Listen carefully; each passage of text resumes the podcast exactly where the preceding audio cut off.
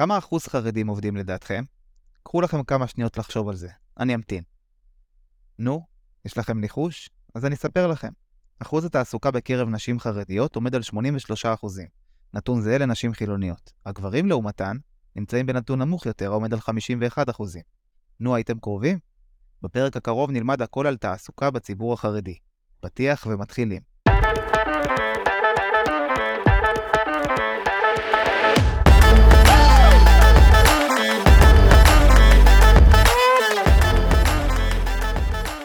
היי אבי, מה העניינים? אהלן, מה קורה? ערב טוב. ערב טוב, עצרתי קצת את העבודות של פסח ואני לא צוחק. מה שנקרא אה, ממש ככה, בשביל אה, לשבת איתך להקליט את הפודקאסט הזה. איזה אה, כיף לי, איזה כיף לי שאני לא צריך להיות עכשיו כרגע על השיש לקרצף ארונות. אני לא, אני מתחיל, אני מתחיל, מתחיל פסח לילה לפני ערב פסח, לא רוצה להלחיץ את כל האימהות והגברים. אנחנו בפרק של חרדים עובדים, אז חרדים בטוח עובדים קשה לפסח, זה זה מה בטוח, שנקרא, כן. זה בטוח. אבל אה, באמת ככה נתת את הנתונים בהתחלה, ובאמת נתונים מאוד מאוד מעניינים, האחוזים מפתיעים הרבה פעמים לכל מיני כיוונים, הרבה פעמים בסיורים שאנחנו גם אומרים את זה, אנשים ככה לא מודעים שזה האחוזים. אה, בוא, בוא אני אגיד לך משהו, אני שמתי באתר שלנו סקר קטן, מי שרוצה יכול להיכנס, זה נקרא חידון, ובחידון שם את הכתובת של האתר, אבי. בני ברק דוט קום, בני מקף ברק דוט קום. ובחידון, שיש שם חידון מגניב כזה קצר, ששואל כמה שאלות כאלה טריקיות, בוא נגיד ככה, שמפילות חילונים, בסדר? עכשיו, אה, עוד לא פגשתי אה, כמה חברים מהעבודה, וחבר'ה נתתי להם כדי לבדוק את החידון. אחת השאלות שם זה בעצם כמה נשים חרדיות עובדות, ואף אחד לא הימר על אה, 83 אחוזים, האמת, וואלה. כמעט כן, לא זה באמת ש- שמכיר. נכון. ממש ככה. אז תראה, אז קודם כל, אנחנו מדברים על אחוז חרדים עובדים, אז כמו שאמרת, 83% מהנשים החרדיות עובדות, על פי נתוני הלמ"ס אה, של סוף 21, ולעומת זה, כמו שאמרת, הגברים עובדים 51%, שזה, הייתי אומר, הייתי מגדיר את זה, שדיברנו מקודם, אמרנו מספר נמוך או גבוה, זה נורא מצחיק שהרבה פעמים סיורים שאנחנו שואלים, כמה לדעתכם גברים, אה, גברים עובדים, גברים חרדים עובדים? אנשים 15, זורקים 10, 20, כן, כן. זאת אומרת, אתה אומר 51, הם בהלם. עכשיו, אז מצד אחד, באמת, זה הרבה יחסית למה שאנשים חושבים, כי מבחינתם רוב החרדים לא עובדים, ו-51 אחוז אמנם זה גבולי, אבל רוב החרדים עובדים, זאת אומרת, הכותרת היא רוב החרדים עובדים. אבל uh, מצד שני, זה נתון שהוא בסוף 49 אחוז לא, שזה הרבה. נמוך אה, מאוד, ב... בוא נגיד ככה, זה נמוך מאוד ביחס לאוכלוסייה, לאוכלוסייה... הכללית והחילונית בוודאי, כן. נכון. אז קודם כל צריך להבין באמת, וזו המטרה של הפרק שלנו, קודם כל להבין למה, ואיך, ומה העתיד, ומה היה בעבר, אז זה קצת אה, בעצם הכיוון שאנחנו רוצים לדבר עליו. אה, אז נתחיל קודם כל עם הנשים החרדיות. אז הנשים החרדיות, אה, בעבר, המקצועות, ש... המקצועות שהם עסקו בהם היו מאוד מאוד מצומצמות. זאת אומרת, היה הרבה גננות, אה, מורות, זה היה בעצם מקצועות מאוד מאוד uh, קהילתיות. בעצם שמרו אותם בתוך המסגרת של, של הקהילה. אתה יודע, אני זוכר בתור ילד שבחורה שהייתה מתחתנת ומקבלת משרה של מורה, זה היה וואו, זה היה כאילו ליחידות סגולה, זה היה פרוטקציות, זאת אומרת, זה היה המקצוע הכי שיכלת לש... לשאוף אליו כאישה, זה להיות מורה עם, uh, ועוד לא מורה מחליפה, מורה עם משרה קבועה, זה היה כאילו הכי מדהים שיש. נכון, אמא, אתן לך דוגמה, אימא שלי היא בני ברקית, היא ילידת בני ברק עוד בתקופה שבני ברק הייתה עיר מעורבת של אה, הרבה דתיים לאומיים, כיפות סרוגות, גם חרדים, היו גם חילונים בכל פרדס כץ וגם בבני ברק עצמה. והיא למעלה מגיל 55 או משהו כזה, רק שהיא לא תשמע את זה ותהרוג אותי, כי אני לא זוכר את השנה המדויקת, אבל אימא שלי למדה באמת אה, הוראה, היא הייתה לדעתי מורה שנה אחת, אבל שלחו אותה, לא לקחו את זה סיכון, שלחו אותה גם בקונסרבטוריון ללמוד אה, אקורדיון. אז בסופו של דבר עשתה קריירה של מנגנת אה, באקורדיון בגנים.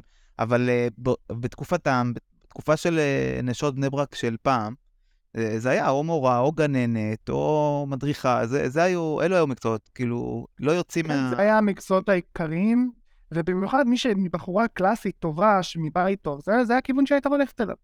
והיום אתה מסתכל על האישה החרדית, ואתה רואה המון נשים, הדבר הראשון שקופץ לכולם בראש זה כמובן ההייטק, אבל ראיית חשבון, ויש לך קלינות תקשורת, וריפוי בעיסוק, וגם עורכות דין, זאת אומרת, גם המסלולים האלה כבר היום מאוד מאוד, יש המון, וגם זה מאוד מקובל, זאת אומרת, גם מתוך החברה החרדית עצמה, אה, ללכת אה, ללמוד מקצוע של הייטק זה סופר מקובל, ואפילו הייתי אומר, לא רק מקובל, אלא אפילו אה, יש רצון ובקש, ובעצם יש, יש בעצם ביקוש לזה, זאת אומרת, תכף נדבר בדיוק אפילו מה קורה בשידוכים, אבל ברמת הרעיון, בחורה שלומדת היום להייטק, הולכת להייטק, אף אחד לא יעשה לה פרצוף, להפך.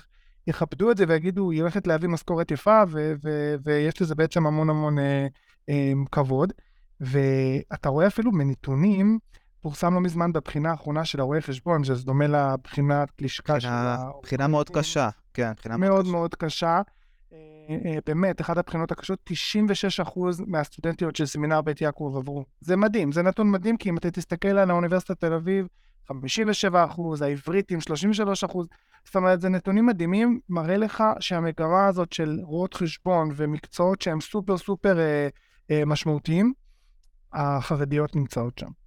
עכשיו, איך זה קרה המעבר הזה? זה מעבר מאוד מאוד מאוד חד, ממה שנקרא גננות ו- ו- ומורות, לבאמת משרות מאוד מאוד בכירות במקצועות מאוד מאוד חשובים. אז קודם כל, אנחנו צריכים להבין שהחברות, אה, הם השכילו לפתוח מגמות שהן מותאמות לשילוב חרדיות, ואנחנו מדברים במיוחד בהייטק. זאת אומרת, בעבר אישה חרדית ללכת לחברה לא משנה אפילו ראיית חשבון הייטק לא כל כך היה, אבל נדבר אפילו על ראיית חשבון או עריכת דין, זה היה מאוד מאוד קשה, זה היה לבוא משום מקום. לא, גם, אה, גם הייטק הייתה קליקה הרבה יותר סגורה מאשר היום, היה פחות מגוון, היום יש הרבה יותר אפשרויות לעשות את זה, אבל... בדיוק, נכון. כן. זאת אומרת, הם, הם, הם פשוט פתחו מגמות, אין ספק שבעצם הקרקע היום הרבה יותר uh, פוריה בשביל זה. זאת אומרת, יש לך חברות שבאמת, אתה נכנס למחלקה, אה, אשתי, דרך אגב, עובדת בחברת הייטק, וגם שם יש בעצם אה, אה, מחלקה שלמה של חרדיות, והכל מותאם אליהם, יש להם את הטוסטר שלהם שהוא כשר למהדרין, ובערבי כיבוש, אז החרדיות יוצאות למסעדה כשרה למהדרין, זאת אומרת, יש באמת הבנה מלאה לכל הצרכים שלהם מאלף עד תף, גם זה לתת להם לשבת לבד ובנפרד. בואו נשים, נשים סוגריים, יש לי אח חרדי על מלא בגוגל. עכשיו בגוגל יש את החדר אוכל הכשר, ויש את החדר אוכל הלא כשר, משהו כזה, אז אני יודע שהם חרדים שעוד יותר מקפידים, אז הביאו להם ממש קייטרינג מהדרין, כאילו, למי שלא אוכל בכשר הרגיל, כאילו. יש חדר אוכל חרדי גם. זה עוד לא, אבל הביאו להם, אני חושב, קייטרינג מיוחד. לא, אז אתה רואה כאילו שגם תלך ברחוב, כל בחור חרדי שתדבר איתו, לדעתי, יש לו אחות, גיסה, מישהו שעובדת בהייטק, עובדת באיזושהי אה, משרה בכירה כזאת, מאוד מאוד מקובל. עכשיו, אה, בעצם למה החברות עשו את זה? לא, לא יודע אם אפשר להגיד שהם עשו את זה ממקום של, אה, אתה יודע, למען החברה, או... יש פה המון המון אינטרס של החברה. למה? העובדות החרדיות הן סופר לויאליות. הן לוקחות את העבודה מאוד מאוד ברצינות. אה, הן לא שואפות לתחלופה, אתה יודע, הן לא אומרות, אוקיי, אני אעבור חברה, שם יהיה לי יותר ימי חופש וימי כיף, ונוסעים פעם בשנה לחו"ל. פחות מעניין אותן, הן רוצות יציבות, הן רוצות להיות בעבודה שתכבד את האורח חיים שלהן, ואני לא חושב גם שבחורה חרדית תעבור בשביל עוד 2,000 שקל למקום שהיא לא לגמרי בטוחה שיהיה לה את הסביבה הטובה של הסביבה שלה. כן, הם כאילו בראש, כמו שהיום אנחנו מדברים עם, ה, עם החבר'ה המבוגרים, בני 50-60, אומרים לנו, אתם, כל הזמן אתם מטיילים, עוברים מקום למקום. אצלנו זה לא היה ככה. פעם מישהו היה הולך להיות אה, בדואר שם, טלר, לא יודע איך זה נקרא, העמדה שאתה עומד בדואר, עובד שם עד הפנסיה, שלום, אין דבר כזה, הסבות שלנו לא החליפו עבודה בשביל 1,500 אה, שקל כל שני וחמישי. והנשים החרדיות, אה, לפחות כשהן עדיין צעירות בתחילת הדרך ותמימות, הן ככה, כאילו, הן בראש להן, כאילו, מקום יציב שייתן לאורך זמן. חלקן, אגב, באיזשהו שלב, פתאום הן נהיות, אה, יש להן ותק בהייטק לצורך העניין, פתאום הן מבינות שהן יכולות ללכת ולהעלות את המשכורת, להכפיל אותה, אז הן עושות צעדים אה, החוצה. אבל כשהן ממש בהתחלה שלהן, לפחות בשנים הראשונות, הן מאוד מאוד לויאליות ו... ושוות למעסיק. אני, אני חושב שזה גם לא קשור דווקא לשנים הראשונות או לתמימות שלהם, יותר ממקום שבחורה או בחור חילוני שעובד בחברת הייטק ומרוויח משכורת יפה, יכול להרשות לעצמו גם לבוא ולהגיד, אני יודע שאני ארוויח יותר בחברה אחרת, מקסימום אני אהיה חודש בחופש, חודשיים, אני אטוס לחו"ל, אני אעשה את זה הפסקה. בחורה חרדית חייבת את המשכורת כל חודש, אה, אה, ולכן, ובלי קשר לזה, היא, לא, היא יודעת שהיא יכולה להרוויח 1,500 שקל יותר, אבל זה, או 2,000 או 3,000, אבל זה שהיא תלך לחברה, ואז היא שוב פעם תצטרך מההתחלה להטמיע את הבקשות שלה ואת זה, מעדיפה שלא. ובינתיים, היא, באמת... ובינתיים היא גם כנראה משלמת משכנתה, וכנראה שיש לה שני ילדים בבית, היא זוג צעיר, היא רק התחילה את החיים, ומקבילה שלה מתל אביב עוד לא, עוד לא נמצאת במקום של לבנות בית ולהתחתן, היא עדיין, אתה יודע, הן כאילו נכון. מתחתנות צעירות, גיל 21, היא כנראה בת 22-3, היא כבר uh, עמוק בביזנס, היא חייבת להביא משכורת כל חודש, אין חוכמות. אז היא הרבה יותר בוא נגיד ש... ראייה יציבה, כאילו.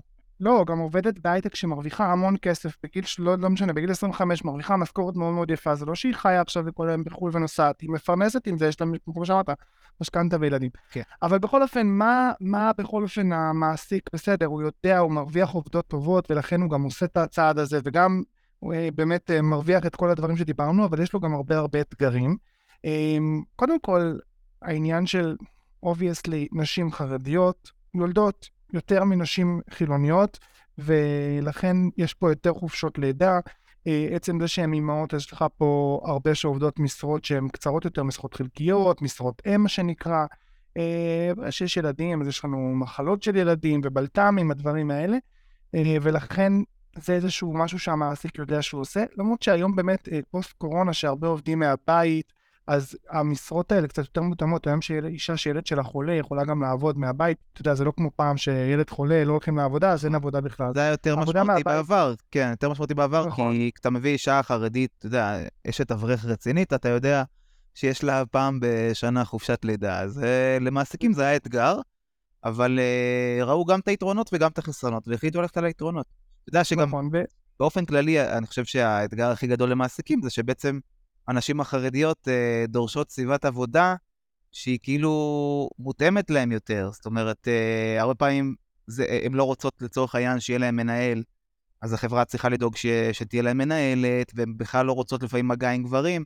אז יוצרים. והאינטרנט, אה... אגב, זה, וגם האינטרנט זה איזשהו משהו סופר, זה מה שנקרא אישו גדול מאוד, האינטרנט. כי צריך להבין שיש נשים חרדיות שיוצאות מבית, באמת, אבא הוא אבא לומד, ויכול להיות שהאימא שלהם הייתה מורה, היא לא הייתה בהייטק, ומבחינתם אחד הדברים הכי הכי נוראים שיכולים זה האינטרנט. ואז היא מגיעה למשרד, ופותחים בפניה את האינטרנט. אז המון המון אה, בנות חרדיות שמגיעות לעבוד בתחומים האלה מבקשות, ממש מהדרישות הראשון, בעצם הראשונות שלהן, זה שהאינטרנט יהיה אינטרנט מסונן, מה שנקרא, יש היום כל מיני חברות, אתרוג, רימון, יש כל מיני בעצם חברות שנותנות אינטרנט שהוא מסונן. אה, אני אישית, אה, אגב, באיזושהי חברה משפחתית, אני, מי שהגיע, העסיקו רואת חשבון, ואני זוכר שככה, הסיפור שהיא הגיעה ביום הראשון, והיא ניגשה למחשב, והאינטרנט פתוח. והיא אומרת, תקשיבו, אני לא מתקרבת למחשב. ביום הראשון או, בעבודה? ביום הראשון לעבודה, היא אומרת, אני לא מתקרבת למחשב. עכשיו היא אומרת, תקשיבי, זה open space, את יודעת, אין פה, אתה צריכה לעשות חשבוניות, אין פה... היא אמרה, אני לא מתקרבת, היא ממש פחדה מלגשת למחשב אה, אינטרנט פתוח, ורצו אותה, היא הייתה עובדת טובה, ובאו והתקינו לה מיוחד את המערכת של האינטרנט המסונן, ואתה יודע, ודאגו לזה. אגב, גם באיזשהו מקום, אתה יודע, למעסיק יש לזה גם יתרון, האינטרנט מסונן, בחורה באה לעבוד, היא לא גולשת באינטרנט, היא לא, אתה יודע, רואה קטעים ביוטיוב, אה, עושה קניות בזה. מה, הוא מסנן לה את ynet ומאקו? לא, את רמי לוי? ההרגלי גלישה שלהם זה עבודה נטו, הם לא, הם לא באות כאילו לשבת ולגלוש ול... אתה יודע... אולי, אה, אולי מדי פעם נכנסות לבחדרי, לבחדרי חרדים, מי שלא מכיר, זה אתר של נייעס, אה, נייעס חרדי, נייעס אגב, זה ככה אומרים, נייס, מילה ביידיש, דומה ל news, דומה לחדשות באנגלית. ככה כשרוצים להגיד, אה, לשאול מה חדש, שואלים וואס נייעס, מה חדש. אז יש אתרי רכילות חרדים כאלה שמתעסקים בזה. עכשיו, אמ, אז באמת יש המון המון מפעלים שעשו את זה, לאינטל יש מחלקה של חרדים, ולמייקרוסופט ולאמדוקס. אחד, אגב, המסלולים הראשונים שהיו זה שבאה אישה חרדית, שראתה את הביקוש הזה, והיא עשתה מעשה כזה, היא באה לאמדוקס, אני חושב שהאמדוקס היו הראשונים, או מייקרוסופט, אני לא בטוח, היא באה אליהם ואמרה, תקשיבו, אתם, משל... אתם צריכים איזשהו, לא משנה, איקס, אלפיים שעות תכנות בחודש, אני מספקת לכם איזה כמה אתם משלמים. עכשיו, מייקרוסופט משלמת סכום יחסית כנראה גדול לאלפיים שעות תכנות או לא משנה מה, והיא הלכה ולקחה חדר בקריית ספר, במודיעין, באזורים שהם סופר חרדיים, והעסיקה בנות חרדיות בשכר מינימום, שילמה להם 5,000-6,000 שקל, החתימה אותם על שנתיים-שלוש של התחייבות, ובעצם עשתה את כל הפער הזה, זאת אומרת, היא קיבלה על אלף שעות תכנות X ושילמה Y, כאילו הפרש עצום. כן, זה כמו שעושים היום הרבה חברות הייטק outsourcing אה, עם, אה, כן. אוקראינה או עם הודו, זה מאוד מקובל בהייטק שעושים את זה. עכשיו, עכשיו, במקומות האלה, אחותי עבדה בתחילת הדרך, מצד אחד מגיעה בחורה חרדית עם אפס ניסיון, היא כן מקבלת פה, צוברת פה את הניסיון, היא מתחייבת לשלוש שנים, מצד שני, למה גם רצו את זה? כי הבנות החרדיות הצעירות שהגיעו שם, הם אפילו במייקרוסופט, אחותי עבדה, אני חושב, במייקרוסופט, הם שמו שם אפילו משגיח. זאת אומרת, היה שם מישהו שלא היה אז כנראה, זה היה לפני איזה 15 שנים, לא היה עדיין את האינטרנט המסונן, אז היה מישהו שהיה אחראי לעבור כל הזמן בין הבנות ולראות במחשבים שהן רק עובדות ולא עושות שום דבר אחר. זאת אומרת, היה גם פעם... אה, רק מהלחץ הייתי מתפטר. אתה מבין? זאת אומרת, היה פה בדרך הרבה הרבה דברים. היום כבר באמת חברות ישר עושות, פותחות את המחלקה לחרדיות, הם כן משלמים להם פחות. בוא, בוא נשים את ה... בוא נקרא לילד בשמו, זה ככה עובד, חרדית מקבלת פחות. בגלל כל הרשימה של הדברים שאמרנו שהמעסיק מקריב, אז הוא גם יודע שהוא מקבל בשכר פחות, הוא נותן משלם בשכר פחות. וגם המדינה, אגב... המדינה גם עוזרת לו, אה, זאת אומרת, הוא מקבל איזשהו סיוע מהמדינה על זה שהוא מעסיק חרדים, זה לא... יש, יש יתרונות גם בלהעסיק חרדים. עכשיו, אחת החברות של אשתי בעבודה סיפרה לה שכשהיא הגיעה לפגישה בעצם לראיון בחברה החילונית, אחרי שהיא עבדה כמה שנים כמו בסגנון הזה שאמרתי לך במייקרוסופט דרך החברה החרדית, ואמרו לה, שאלו אותה, היא שאלה מה השכר, ואמרו לה את השכר, היא הייתה כל כך בשוק מהשכר שהוא היה כל כך גבוה, שככה הלסת נשמטה לה, והמעסיק אמר לה, תקשיבי, אנחנו יכולים לעלות קצת, כאילו... היא הופתעה לטובי, והיא הייתה בשוק. זאת אומרת, יש באמת פער מאוד מאוד גדול לדעתי בין התשלום שמשלמים לחרדיות ול, ולחילונים, או חילוניות בכלל.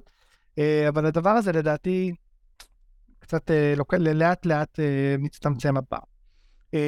אז זה ככה, דיברנו קצת על חברות הייטק, אבל זה נכון גם בעוד תחומים, כמו שאמרנו, ראיית חשבון, עריכת דין, עוד מקצועות רבים. אבל באמת הדבר שלדעתי ישר קופץ לראש, זה איך זה שהדבר, איך, איך הנטל הכלכלי של האיש, שבעצם נופל על האישה בציבור החרדי? זאת אומרת, מה, מה, איך זה קרה? זאת אומרת, איך התהליך הזה עבד? אז יש באמת המון המון סיבות איך זה קרה שהיום, שנת 2023, האישה החרדית היא המפרנסת. זאת אומרת, אבל יש הרבה סיבות, אבל אני חושב שהסיבה היא בעצם הראשונה שככה מסבירה את העניין הזה. סיבת הסיבות.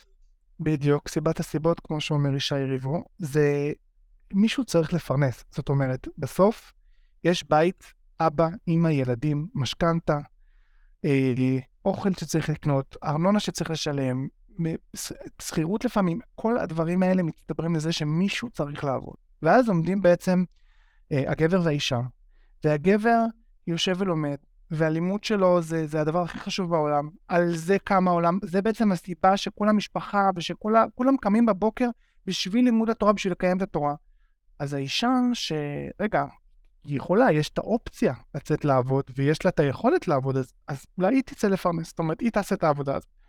וזה מדהים כי בדרך כלל בחברות שמרניות, אם אנחנו מסתכלים על הציבור הערבי, ובעצם בחברות השמרניות בעולם, הנשים נשארות בבית. זאת אומרת, מה שאתה אומר שמרנות, האישה בבית, מטבע הדבר, מטבע הדברים.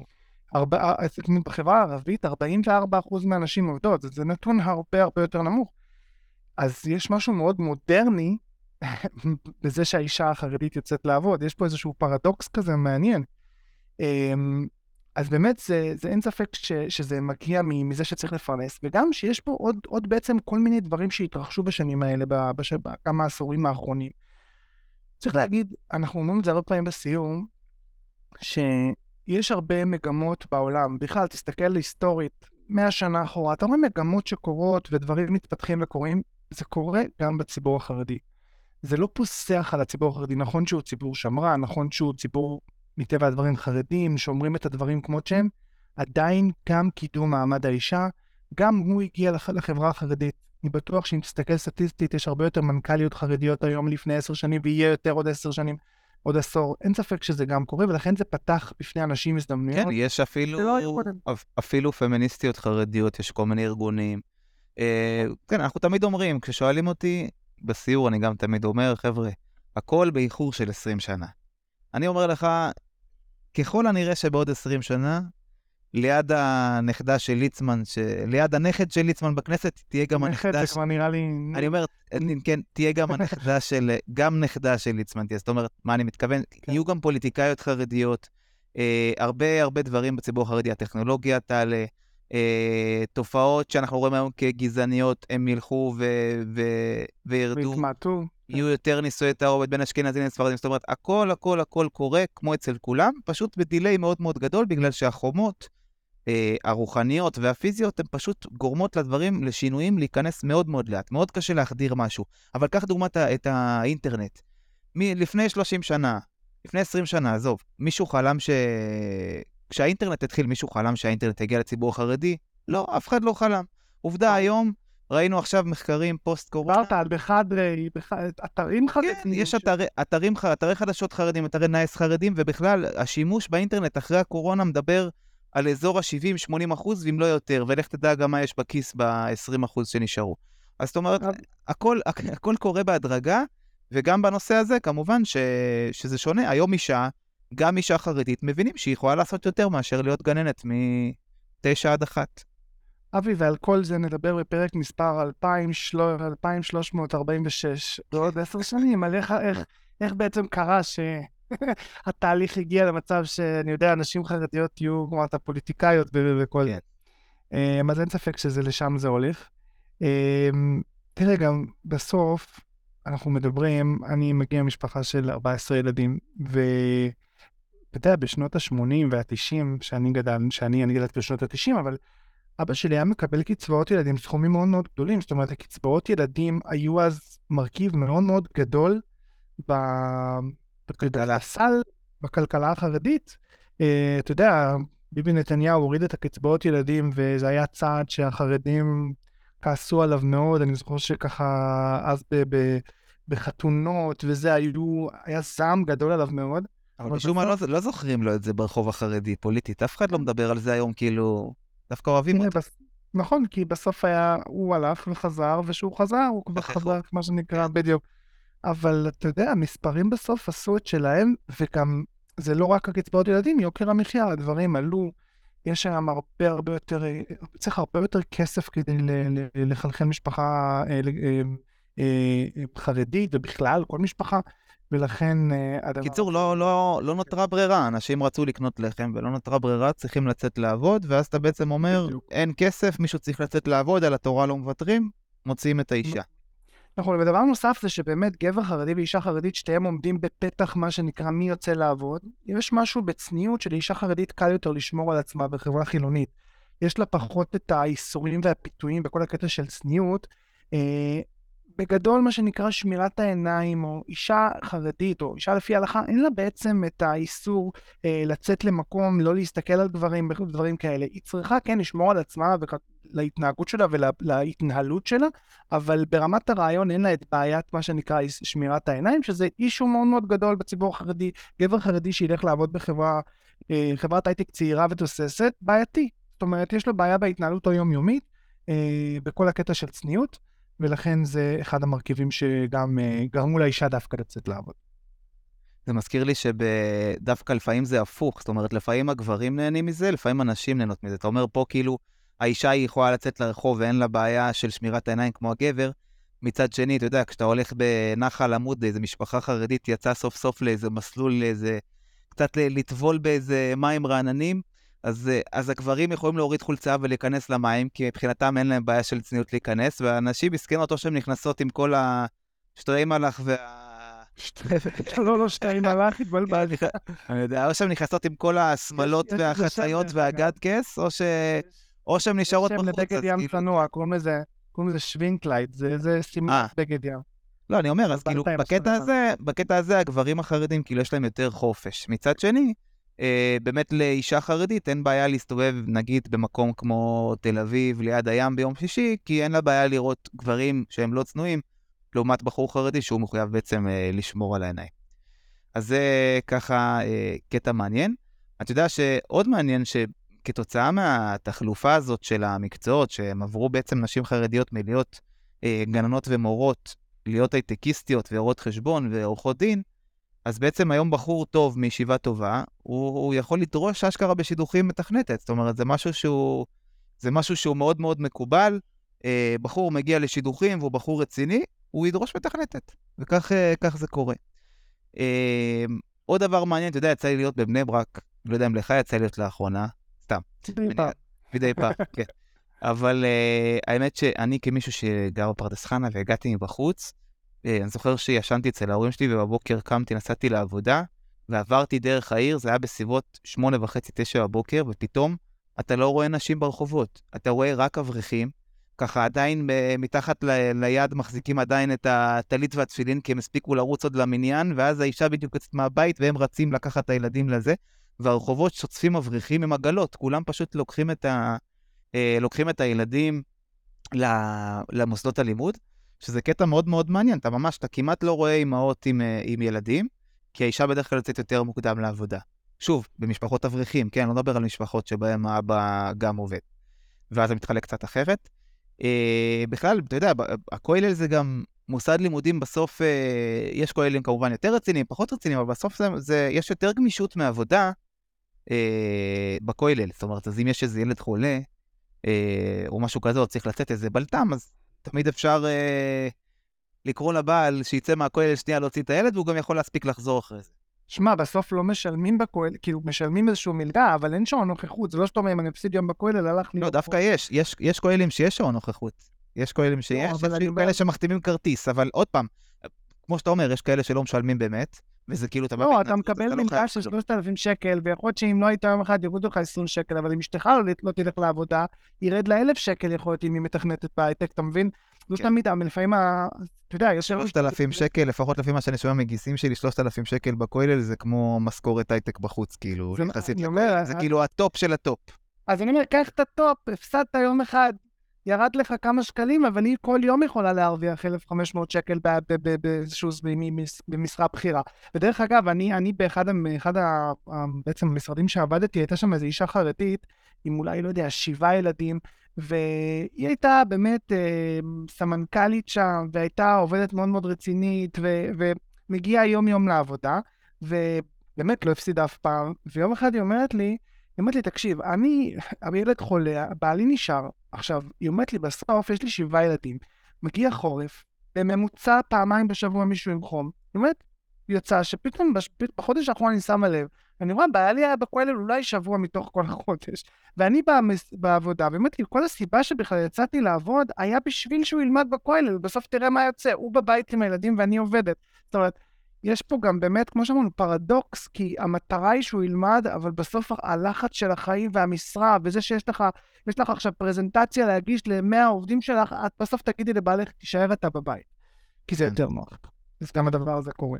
עכשיו, מה שמעניין זה שבעצם, אם אנחנו מסתכלים שנייה על השכלה שהיא לא השכלה רוחנית, שהיא לא תורה, אז בחברה החרדית, אישה היא הרבה יותר משכילה. זאת אומרת, יכולה להיות בחורה, תואר שני, אה, שהיא בעצם, בעלה הוא אברך כולל, שמה שהוא מכיר זה תורה.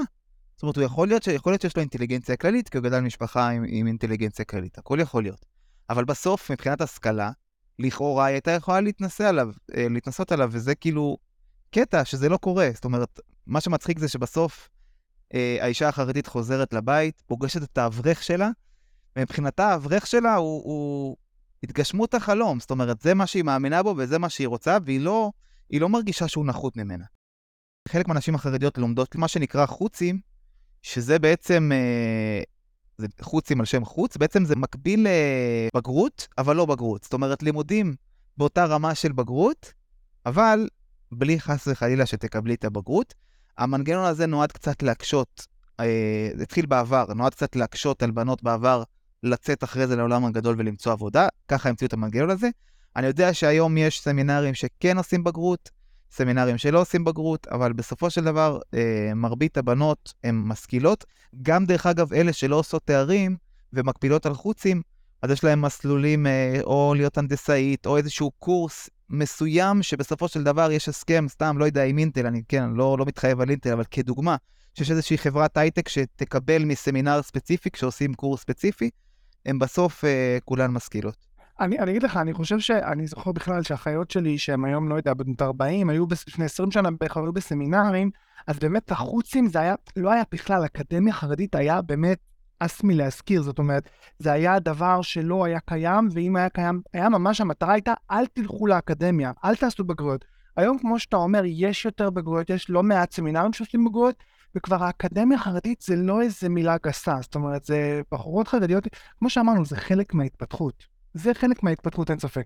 ואני אני נזכרתי כאילו בקטעים אפילו מהבית שלי, למרות שעוד פעם, אמא שלי הייתה מנגנת, אבל אני אומר, גם בבתים שהאישה היא סופר אינטליגנטית ובעלת תארים והכול, בסוף בשבת כשהיא עם הקרש חיתוך חותכת הסלט לפני הסעודה, לפני הארוחה של שבת, והיא מתלבטת עכשיו האם מותר לגרד גזר עם uh, קולפן בשבת ומגרדת ולרסק תפוח אדמה עם מזלג או עם כף, האם זה מותר או אסור, בסוף היא הולכת לשאול את הבעל. בסוף היא, יש לה את האברך שלה בבית, שהוא בעצם הרב, הרב הפרטי שלה, לסגור את כל הבעיות ההלכתיות, וכיוון שהיא מעריכה את התורה כפי שהיא מעריכה את הפיזיקה, לכן היא לא רואה בו בעצם את, ה, את האדם הנחות, אלא להפך, היא מרגישה שהיא עושה שליחות. גם בסמינרים החרדים מאוד שמים דגש על בית ולהיות זכות של, להיות תומכת של תלמיד חכם ושל תורה ולתמוך תורה.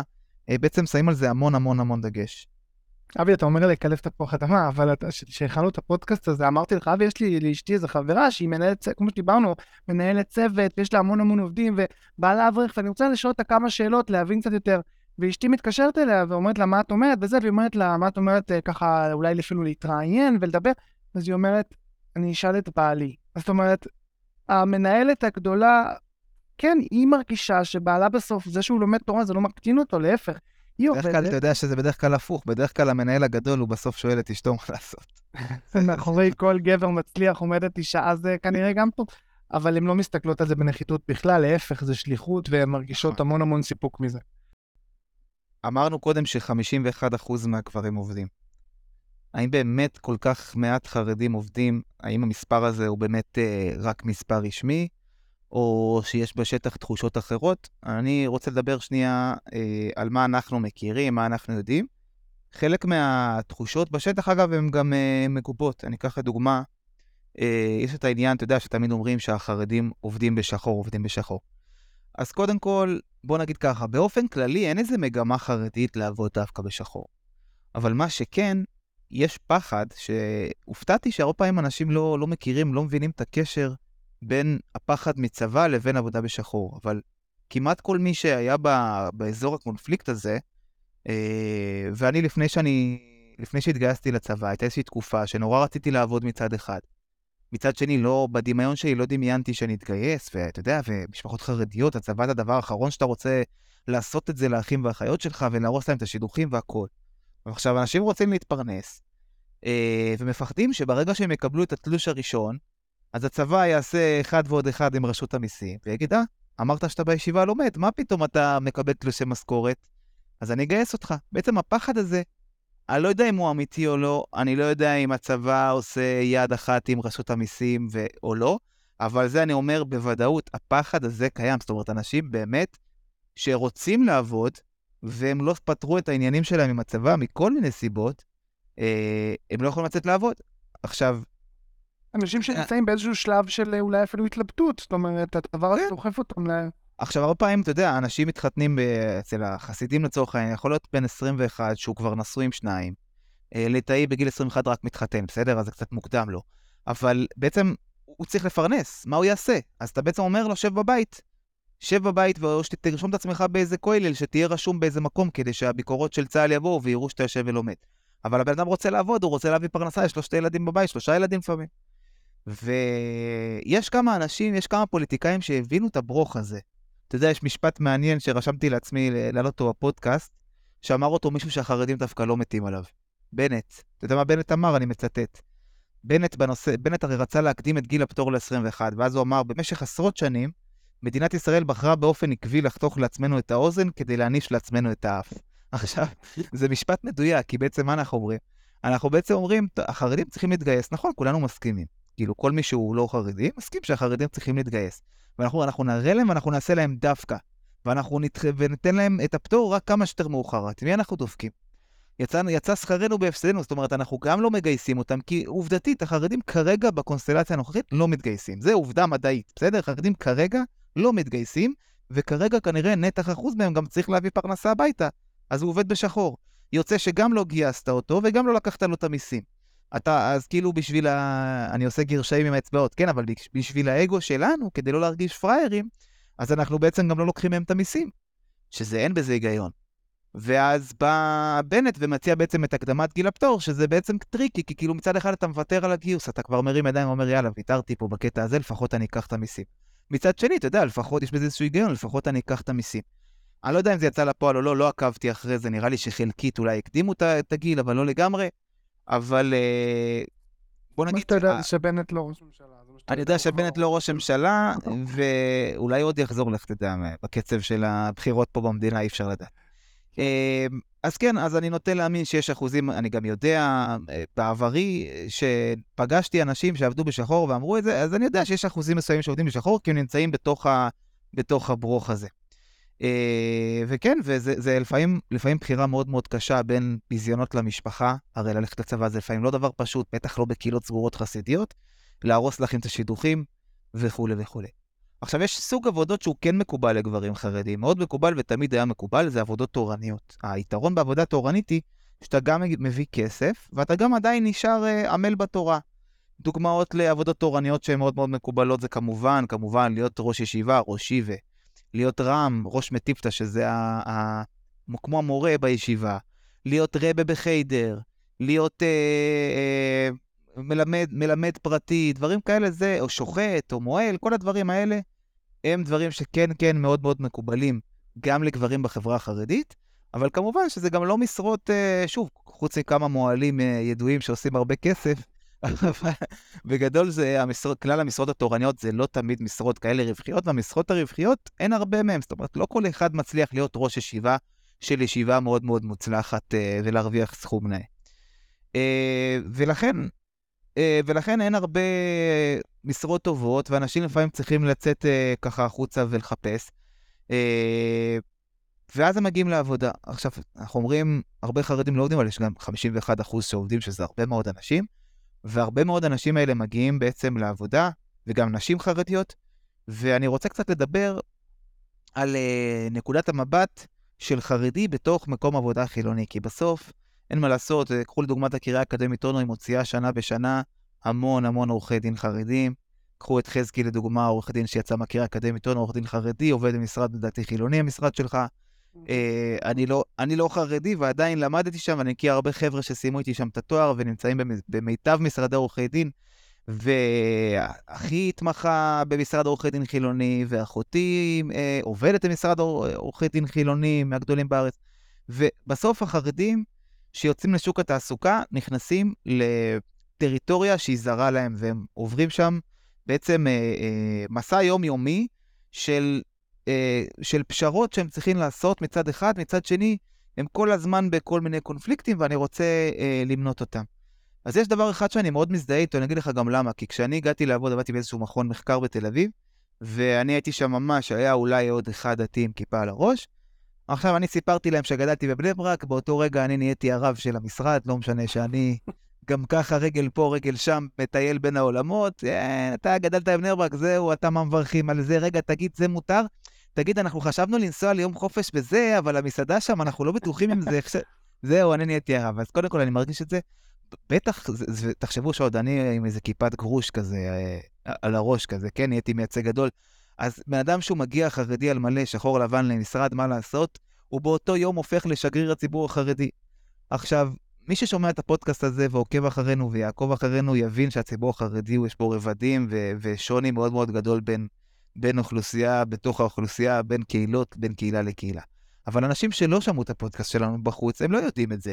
ואז, אתה יודע, אתה מגיע למשרד בבוקר, רק קמת, שתית קפה, באת לעבוד.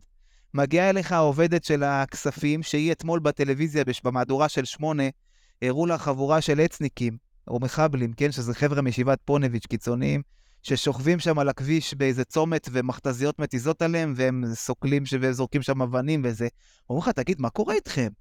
עכשיו, לך תסביר להם עכשיו מה שאנחנו מסבירים פה בשעות של פודקאסט, שאתה בכלל ליטאי, מודרני, חרדי, ממשפחה אמריקאית, והוא בכלל אצניק ששונא מחבלים אה, מפונוביץ', שאבא שלו ככה וגדל פה, ואתה לא יכול להסביר את זה, אתה שגריר האוכלוסייה, וזה משהו מאוד מבאס. מאוד מבאס לחרדים. זה, זה כמו שמישהי מהעבודה אמרה לי לא מזמן עכשיו, עם כל המהפכה המשפטית, אמרתי לי, תגיד לחבר שלך סמוטריץ', כן. שיפסיק, אמר, את עכשיו, מה לי ולסמוטריץ' זה, אתה יודע, אבל... זה בכלל עולם אחר, הדתי-לאומי בכלל, אין קשר, דתי-לאומי וחרדים. כן. החרדים גם לא מתים. אני חושב שמרגישים את זה, מן הסטריאוטיפ, מרגישים את זה גם אתיופים כנראה, ורוסים, שאנשים כאילו רואים את זה, הם עכשיו חושבים כולם מקשה אחת. צריך לייצג את כולם, וזאת הרגשה שזה היה גם לגברים, גם לנשים חרדיות. תמיד, אני יודע, אני רואה את אחים ואחיות שלי חוזרים, מתעצבנים מזה, למה אני צריך ל... כאילו, הם מתביישים באיזה הפגנה, ואז הם צריכים לבוא, לא בא ללכת למשרד ביום ראשון, כי אני יודע שאני מייצג את ההפגנה הזאת, למרות שאני חושב 180 מעלות פה. אז זה אה, קטע שהוא, אה, קטע שהוא ממש מבאס. עוד קטע ששמעתי אותו המון, זה שתמיד אומרים לחרדי, אתה לא כמו כולם. בטח גם אני עכשיו... אה, אתה לא חרדי ממש. לא, החרדי הנחמד הוא לא כמו כולם, ואז אתה מגיע איזה כן. חרדי, וואלה, בואנה, תשמע, אני חרדי שחור לבן, ציציות בחוץ, כיפה שחורה, אבל הוא גם נחמד, והוא אפילו לא, אמר לי בוקר טוב.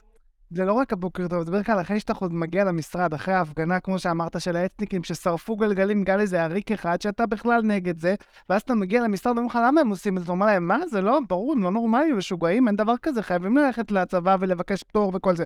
אומרים לך, אה, אבל אתה לא באמת חרדי, אתה חרדי פתוח, אתה מודרני.